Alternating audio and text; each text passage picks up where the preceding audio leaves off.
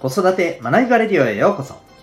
今日もお聴きいただきありがとうございます。親子キャリア教育コーチの前城秀人です。個性、コミュ力、行動力を育むコーチング教育で人生を切り開く力を伸ばす。そんな親子のサポートをしております。このチャンネルでは子育て奮闘中の皆さんへ子育て生活の学びを人生の充実感、望むキャリアの実現につなげるためのヒントを毎日お送りしております。今日は第639回でございます。え塾 VS 自宅学習効果的なのはというテーマでお送りしていきたいと思います。また、この放送ではママの笑顔が子供の笑顔につながる小5ベビーシッタ施設長の翔吾さんを応援しております。それでは今日の本題ですね。今日は学習に関しての、まあ、テーマになりますね。うん。で、早速、まあ、塾とね、いわゆる自主学習、自宅学習。うん。まあ、これどっちが効果的なのかというとですね、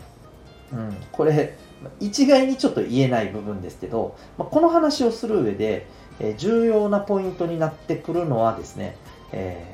ーこれ、成績が上がるための、まあ、システムですね。うん。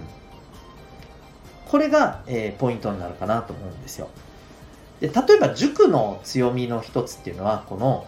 システムというものがその塾によってそれぞれね使うツールとか、アプローチっていうのはちょっと違ってきたりしますけれどもまあもちろんあとは、そこを運営してる先生のキャラクターとかね、え教え方とか雰囲気とか、まあ、そんなのも全ていろいろあの関わってくるんですけど、まあ、塾っていうのは総じてですねこのこういうふうにこれをこうこうこうすれば成績が上がるというシステムっていうものが、ま、基本的に、構築されているところなんですよね。うん、例えば週何回で、えこのクラスを受けて、えそこでで、えそこで、ま、やっているカリキュラムをしっかりとこなして、うんえその上ででもちろん、あの自分でも、まあ、例えば与えられた課題宿題をきちんとこなすとでテスト前になったら、えこれまたね塾の方で、えしっかりと作られているメニューをきっちりとやり込めば、まあ、あのきちんとこういうふうに結果が出るよと、うん。まあ、そういうこう型が決まってるわけですよ。こういうふうにやっていきましょうっていう、うん、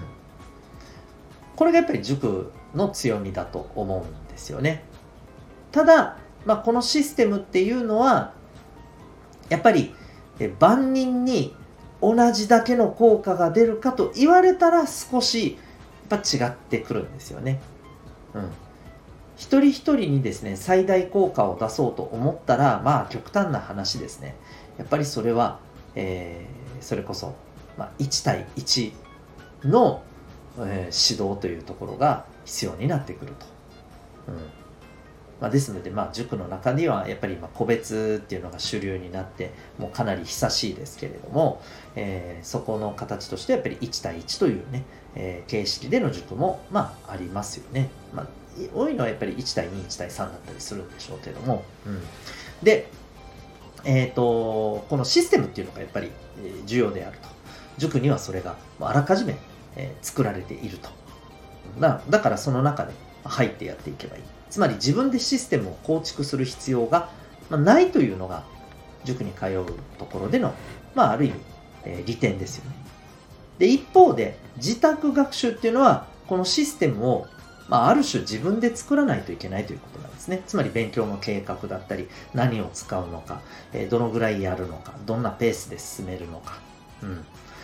こういうことをきちんと作らないといけない。行き当たりばったりでやっているのであればそれはやっぱりちょっとどうなのかっていう話になるわけですよね、うん、ただやっぱり大きいのはさっき言った話になりますけども、えー自分に、まあ、合ったオーダーメイドのシステムを構築できるっていうのが自宅学習の最大の強みだと思うんですよ、うん、自分のペース自分の得意不得意に合ったやり方ですよね。もっと言えば、えー、と自分自身のこの自己管理、うん、気持ちの部分も含めてですね行動の部分も含めて。えこれがある程度しっかりしてるお子さんであればですね、うん、やっぱりこうあの自分で決めた枠内でやる方が最もね、えー力を発揮しやすいつまり効果が出やすいということになります。なのでまあシステムがきっちりできる作れるか否かあるのか否かですね、これを構築できてるんであれば、まあ、自主学習、うん、自宅学習の方が良いと思います、うん、で最近だとやっぱりそういったことをね、あのー、こう構築をしやすいような、まあ、いわば、えー、通信のね、えー、学習サポートのシステムっていうのがあるわけですよね。うん、スタディサプリとか、え、そういうのもそうですよね。うん、やっぱりこれをうまく、えー、ただこれをねあの、これがあるだけではダメなんですよ。やっぱりこれを、えー、自分なりにどんなペースで、どのような、あの計画でもって進めるかっていうのはすごく重要だと思うんですよね。ここが自分で作れるかどうか。これが作れるんであればですね、間違いなく自主学習の方が効果的だと思います。効果は大きいと思います。ただ、このシステムを作るのなんてもうちょっとそんな時間ないし、そんなの難しいと。うん。お子さんにはちょっとそれをやら作っていくのはむしろこれを作っていく時点で苦痛であると。であれば、システムがきっちりできているもう塾に通わせる方がやっぱりいいんじゃないかという話になります。もちろん塾に通わせればですね、そのシステムの中で、えー、やっていけば、まあ、当然結果は出るわけですけど、このシステムの中で確実にやらないといけないのは、やっぱり、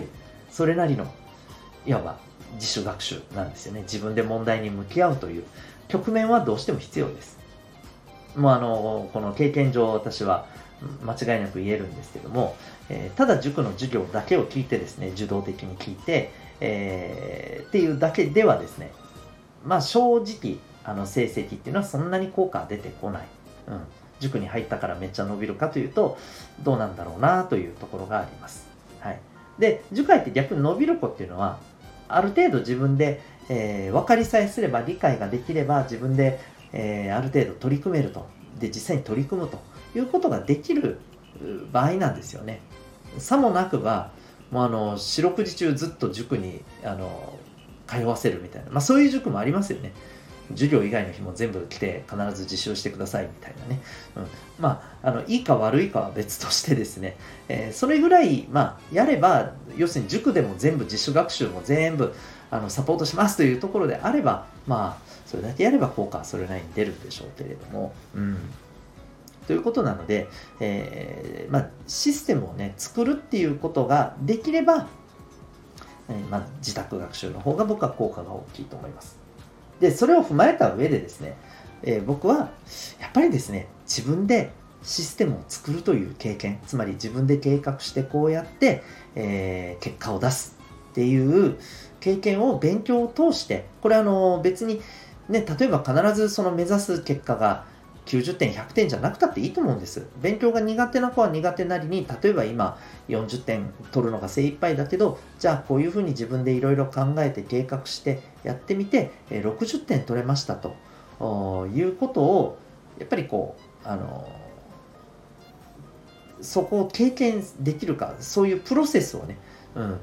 やることがすごく重要だと思うんですよ。つまりこれが自分で考えて、まあ、物事をね、あの結果を出していく目標を達成していくっていう、まあ、一つのね成功体験につながるわけですよね。はいまあ、まあ裏を返せば別にあの成績学校の学習以外でもこのプロセスは体験はできます。はい、だからどれであってもいいんですけど、まあ、手っ取り早くね、日々向き合ってる学校の勉強成績っていうところで、えー、やれるのが、まあ一番身近っちゃ身近ではありますよね。うん。ですので、やっぱりね、あのー、僕は個人的にはですね、自分で、うん、自分に合ったやり方、システムを構築して、えー、結果を出すという経験をするべきじゃないかと思います。ということで、えー、今日はですね、えー、塾 VS 自宅学習効果的なのはというテーマでお送りいたしました。最後にお知らせをさせてください。えーまあ、自分でこう、ね、計画を作る自分に合った、まあ、あのやり方を見つけるっていうのは簡単ではありません。で、えー、またやり方を作ってみたとしても本当に結果が出るかっていうのは、まあ、何度も試行錯誤が必要になってくると思います。で自分に合ったやり方を、まあ、手っ取り早く見つける方法の一つとしてですね自分の癖を知るということだったりします。まあ、例えばですね、えー、短期集中型だとか、コツコツ型だとか、うん。えーまあ、自分で自分をこうストイックに自己管理できるタイプなのかとか、うん。まあ、逆に誰かと一緒の方が、えー、頑張ろうっていう気になれるとかですね。まあいろんなそういうあのね、えー、個性っていうのがあるわけじゃないですか。癖っていうのがあるわけじゃないですか。これを知っておくと自分に合った方法アプローチっていうのは見つかりやすいと思います。でその生まれ持った脳の、えー、特性脳の癖ですね。これを知る方法があります。それが指紋を分析するという方法です。えー、これはですね占いではございません。指紋と脳というのは実は、えー、科学的にですね、えー、実はものすごく密接に関連しているということが分かっております。えそれを踏まえたですね、指紋の分析による脳の特性を見つけていく、そのアプローチが指紋ナビでございます。え指紋ナビによる、え指紋の分析、え解説、え個別でのですね、えセッションであったり、またあのえっと、団体の皆様、複数の皆様へのですね、えワークショップであったり、えオンライン、対面、え両方でですね、え実施をしております。興味がある方はですね、え概要欄にウェブサイトへのリンクを貼っているのでご覧になってみてください。直近で言うとですね、7月8日の土曜日、え午前と夕方にですね、え対面とオンライン両方同時にですね、ハイブリッドの形で、え、指紋のワークショップ実施予定でございます。え、指紋で自分、そしてお子さんの生まれ持った特性を知り、えー、どのようにして、じゃあコミュニケーションをとっていくのか、どのように伸ばしていくのかというヒントを掴んでみませんか興味がある方はですね、えー、ぜひ概要欄からご覧になってみてください。それでは最後までお聴きいただきありがとうございました。また次回の放送でお会いいたしましょう。学び大きい一日を